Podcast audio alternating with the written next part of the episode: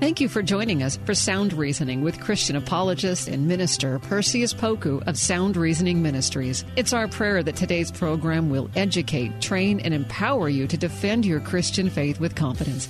Perseus has his bachelor's in history and a master's degree in apologetics. We hope you enjoy this time of equipping so that you can answer questions to defend your Christian faith effectively. Now, here's Perseus Poku on Sound Reasoning.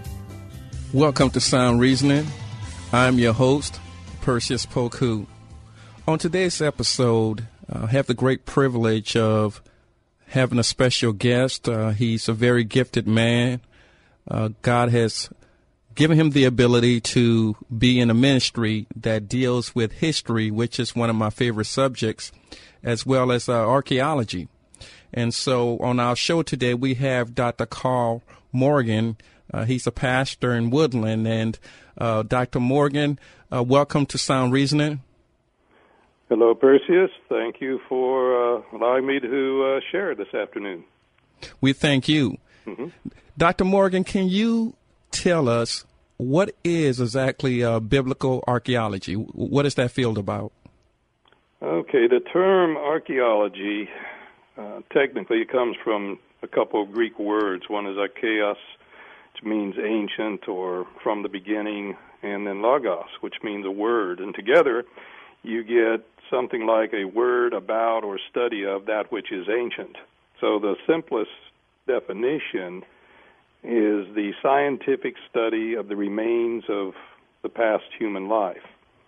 Um, I thought it was kind of funny. One archaeologist called it the science of rubbish or garbage, and that isn't far off, really, because some very interesting material comes from out of ancient garbage dumps.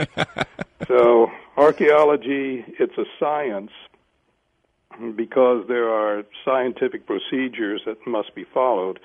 It's not really a treasure hunt where digging is conducted in a haphazard manner. So, it's what it does, it gradually uncovers meaning that digging takes place layer by layer. However, it's not enough just to uncover something, but it's got to be studied, it's got to be explained, it has to be interpreted using a scientific process. Appreciate that response. Now, many of those listening, and uh, quite a few of us, have been exposed to archaeology through the movies. For example, Indiana Jones. So, what is the difference between biblical archaeology versus general archaeology? Uh, biblical archaeology would actually employ the uh, former definition that I just gave, only you would focus on biblical periods at proposed biblical sites, and then you draw conclusions from what is found. That's help us to would help us to understand the Bible better. It's limited actually in geography too. So basically, the land where biblical history took place would be places like Israel, Jordan, Turkey, Egypt, what Syria. Run out of my uh, memory banks here. Iraq, Lebanon, even Greece. So the goal of biblical archaeology is to shed light on the biblical record, sometimes to confirm that it actually happened where and how it is described in the Bible. So for apologetics purposes, it would actually confirm the authenticity of the Bible. So it's just the word Bible makes all the difference in the world with that. Excellent. And with that being said, has there been discoveries within the biblical archaeology paradigm uh, that has explained certain things, whereas the general archaeology couldn't have explained it. Have Have you come across something like that? Um, you, you, again, using the Bible is the chief characteristic of the biblical archaeology, and um, what archaeology does then would simply help us to better understand Scripture.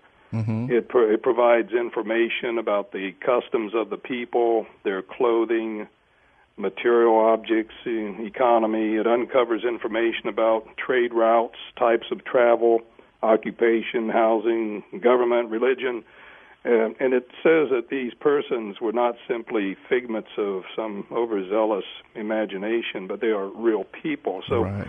in the using the biblical archaeology, it's uh, it, it's important to develop a connection between the biblical characters and their customs and manners and today like at our museum it's a wonderful to read the, something like the story of David and Goliath but it's something else to be able to handle a stone a sling stone that came from that time frame and understand how large it was and how fast it could travel when it's slung and it's uh, it's quite a quite a difference so archaeology has helped us um, in our in locating biblical sites. Uh, it impresses on us upon us the need for up to date maps of the biblical world. So when you see a map in your Bible, that came about through archaeology. So it's quite different from just typical archaeology uh, that you would maybe Native American archaeology or in or even in other countries. So what it does, it confirms the historical references made in the Bible, and that's pretty pretty uh, important. So, what would you consider your most intriguing find up to this point? Um, I think it would be a layer of ash that turned out to be almost four feet in depth at a site that we think is biblical Sodom, as in Sodom and Gomorrah. I've been on this uh, at a dig site for the last 10 years at a site that we think is, is Sodom. It's called uh, Tall el-Hammam. But I have seen many destructions at sites, but nothing like this. This destruction is from the Middle Bronze period, which would be the time of Abraham and Lot. So it's the right time. It's the right geographical location, so it's in the right place, and it has all the right stuff. So to be able to observe pottery coming out of that ash layer with melted surfaces and mud bricks baked hard like stone that was a result of a destruction that New Mexico Tech Geophysical Department determined to have been caused by heat in excess of 10,000 degrees. That's pretty intriguing. And it's uh, this is nuclear in proportion and was not caused by anything in our atmosphere. So when you're standing in something like that and you understand the scripture said that God rained down fire and brimstone out of heaven, and now you're standing in an ash layer four foot deep caused by something of 10,000 degrees plus, that, and finding the pottery objects of that time frame, even skeletal remains of individuals who perished in the destruction, uh, that's very in, intriguing indeed. That so is. our site actually confirms then everything the Bible states about Sodom, including, well, to be able to walk through the city gate that Lot would have sat at and welcome the angels of the Lord when they came to announce God's judgment. So I would say that that's probably the most uh, intriguing thing, the thing that's impacted me more than anything else I've ever done in digging. Thank you for that response. Has there been uh, situations where it's been difficult for the archaeologists to gain access to the sites? That's uh, going on right now in several parts of the world. Um, there are always challenges just to trying to get into a country to dig. It's not like you can just go and announce, "Oh, I like this spot. I'm going to start digging here." Now you end up in jail real quick. but uh, it's interesting. I talked with Dr. Stephen Collins. He was the he is the director of the dig at Tall el-Hammam in Jordan. And I just talked to him recently, and he reminded me that it took almost four years to get a permit to dig at the site that we dig at. Mm. And he had done his research on the site. He had requested a permit to dig from the Department of Antiquities in Jordan.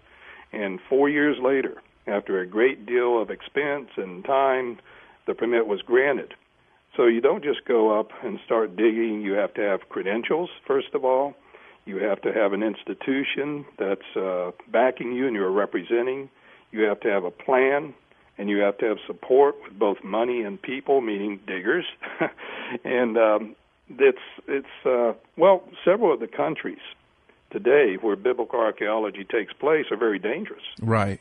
And they're not even very hospitable. So there's a there's frequent fighting, and in most of these countries, foreigners are not welcome. So that makes it very difficult to conduct our archaeological expeditions. But probably the greatest challenge would be securing the money necessary to carrying out such an endeavor. Uh, in the early 1900s, it was popular for foundations and educational institutions, even churches, to support biblical archaeology projects, but that's not happening anymore. Christian institutions are barely struggling to survive. Philanthropists and foundations, they may give to worldly projects, but very few want to be associated with anything related to the Bible, which is unfortunate. But uh, that's the way it is. So it uh, takes quite a bit of time just to fundraise, and these are all barriers to getting into uh, locations to dig. So uh, it's it's not that easy. It takes a long time, a lot of preparation, a lot of money. Well, thank you for sharing that with us. And since we're talking about it, uh, how could one that is maybe interested, maybe one of our listeners has a desire to go help with a dig, what would they have to do?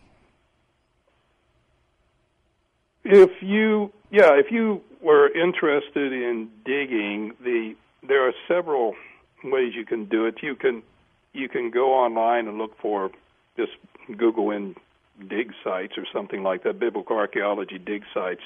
If you were interested in joining the dig that I go to, which is primarily a, a, a Christian dig, there most of the people that go there are Christians and believe the Bible to be true. We also work with uh, those of uh, Islamic faith who are in Jordan, and they they also work at the site with us. But if you were interested in joining that dig, you would contact myself. You could reach me at um, the phone number, which is nine, uh, which would be five three zero, and then six six two one six seven five, or you can just Google Tall el-Hammam, which is T A L L, and then E L dash H A M M A M, and you can get all the information that you want. Now you don't really um, want to go on to dig unless you there's several things uh, that are necessary. One would be you have to be in pretty good health. You don't need any experience, okay. but you need to be in pretty good health. You okay. got to be willing to learn and work with others and be able to pay your own way because I don't know of any dig that has funds that will pay for people to go. You you have to pay your own money to to go on these digs but they um, they are available, and I and there are two that are really good. One is at Khirbet el-Maqatir, which is biblical Ai in Israel, mm. and then Tala. Just if you can just highlight some of the cities that have been unearthed due to uh, archaeology. Okay, it, it's rare for a biblical site to have a sign that says "Welcome to the city."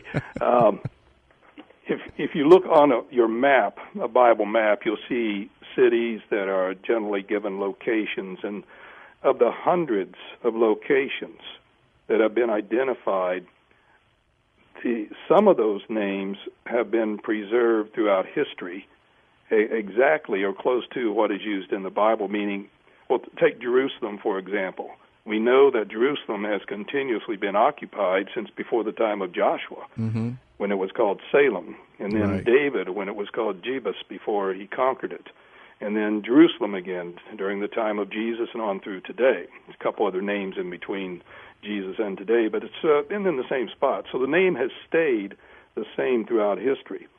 So the tradition then is where generally um, we get the locations for these cities. Traditions surrounding a particular site will oftentimes assist us in identifying a particular biblical location, like indigenous peoples that live around a site, such as Bedouins who travel to seasonal locations, um, or people that permanently live in an area. They pass stories about locations down through the generations. And it's these stories that can help an archaeologist locate a site. Mm. And a recent discovery, and I'll give you a couple that makes that has made a difference. A recent discovery that was complicated by tradition is the discovery, and I mentioned it earlier, of biblical Ai. That's AI. Mm-hmm. And Ai was the second city destroyed by Joshua during the conquest of Israel over the Canaanites. and was originally thought to uh, be at a site called Et Tel. And this site was assigned as location of Ai by early explorers like Robinson in the 1800s and Wilson too, and even uh, W.F. Albright in the 1920s. Well, it was excavated by Joseph Callaway in the 1960s and determined that there was no occupation there during the time that Joshua would have invaded it. Therefore, the conclusion was there was no conquest by Israel of Canaanites, there was no Joshua, and the Bible was wrong. Mm. So the problem, though, is that they were looking at the wrong site. Right. Because they were taking tradition, what the typical uh, the indigenous people would say, well, that's it over there.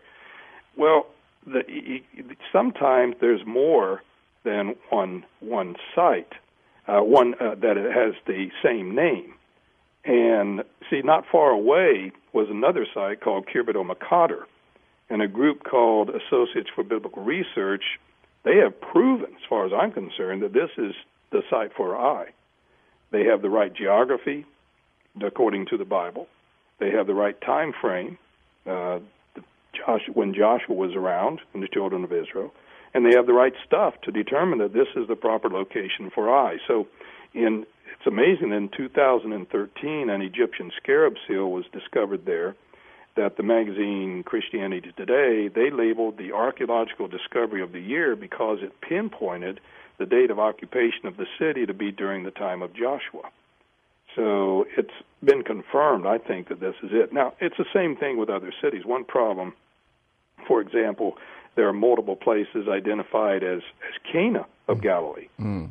Where Jesus turned the water into wine. Right. So stories and tradition are seldom 100% accurate, but they provide valuable clues. Um, I'll give you one more. I could give you many, but uh, time's a problem. I could talk an hour on this one. So, uh, Bethsaida. Uh, it wasn't too many years ago, just up until 1987, nobody knew where Bethsaida was. Because the site that we know to be Bethsaida today was several miles from the Sea of Galilee, and it's always used in reference to the Sea of Galilee. But that was recently discovered by Rami Arav, and by understanding that the Sea of Galilee was reached by a tributary um, of the Jordan River, that they were able to uh, float down to the Sea of Galilee, and the Jordan River had changed its course through the centuries, and that's why the location of this city, previously a mystery, was found so far inland. Mm. So now it's generally accepted. There's uh, no sign has been found, "Welcome to Bethsaida," but there's one outside of it now that says "Welcome to Bethsaida." it's a modern one though, and of course the the site I, I work at is revealing the site of biblical Sodom. So a lot of the sites uh, have been confirmed by the geography and the stuff that is found there. And if it's in the right time and the right place, and say you need a city gate and it has a city gate, and then you're going to be pretty close to where you need to be. And that's how most sites are determined in the Bible. Very rarely, as I said, are there indicators that allow you to have an exact uh, site location. There are some like Jericho; it's always always been there. Hebron, it's pretty good, right. good choice there. You know that's been there. So, Dr. Morgan, yeah. Um, we only have a few minutes left, but yes. tell us about your Woodland Biblical Archaeology Museum uh, located in uh, in California for our listeners uh, who may be interested in visiting the uh, your museum. I've been there a few times, and it's just exciting seeing all of the authentic, ancient um, things that are in there. So please explain to our listeners what it is and how they can get there. Okay, the Woodland Museum of Biblical Archaeology. It's one of those very unique places that few people know about it, yet it's really special. It's located on the campus of Woodland United Fellowship, which is the church I pastor. I've been at the church 30 years, and the museum has been here about eight years. And we started with a few antiquities I picked up in the antiquity shops in Jerusalem. Since then, we've added about 300 pieces from every period of biblical history through donations from private collectors, another museum, and a few more purchases. But it's been called by many a, a world class museum, and, and I agree. and it's open to the public. There's no charge, but we do accept donations. We need some money to function on. And almost every piece has an accompanying Bible verse to give it a biblical context, and it, that really helps to put it into context for the person who likes to read the Bible. So Amen. we have Bible study groups, church groups, senior groups, youth groups, children's groups. Um, trying to think, homeschool groups. you know, families, individuals have all been blessed when they visit. So all you need to do is call us, make an appointment, and we will make sure it's open with a docent tour if you desire. And again, that address is 240 Northwest Street in Woodland, and that phone number is 530-662-1675. You can also go online and and visit at it's just Wolf Museum, WF Museum for Woodland United Fellowship dot org. Amen. Thank you so much for the wealth of information that you've given us. And Dr. Morgan, uh, if the Lord see fit, I'd lo- love to have you back on the show again because I, I know there's so much in you that can edify all of us. So thank you again for being on Sound Reasoning. It's my pleasure. I will talk to you again. Have a blessed evening. You too. Bye. Bye.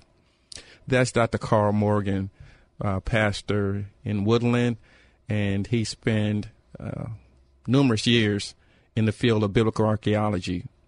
And as always, we hope that this information has edified you as a listener and has emboldened you as a Christian to learn more about the Word of God. And to me, biblical archaeology gives us boldness and reminds us that the scriptures are historically accurate. And the same God who's worked through history can work through us if we allow ourselves to be used by Him. The same miracles that He performed, He can possibly do through us if we connect with Him and allow Him to do the things that He needs to do. And when I say allow Him, meaning that we get on the same accord with God. And so we pray that this show have been of benefit. Please consider consider becoming a financial partner.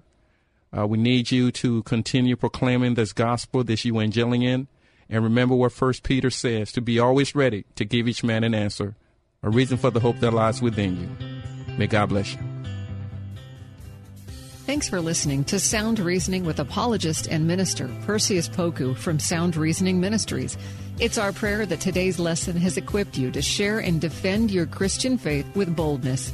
Sound Reasoning Ministries offers training in apologetics, biblical studies, and systematic theology.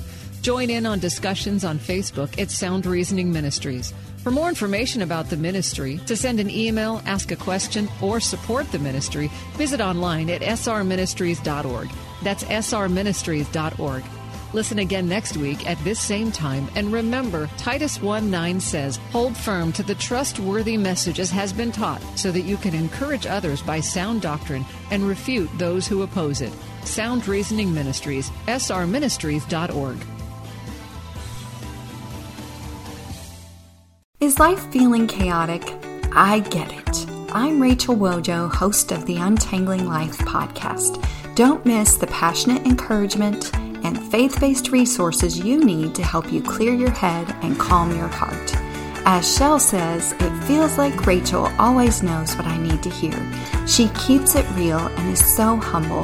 Her podcast is just the cherry on top.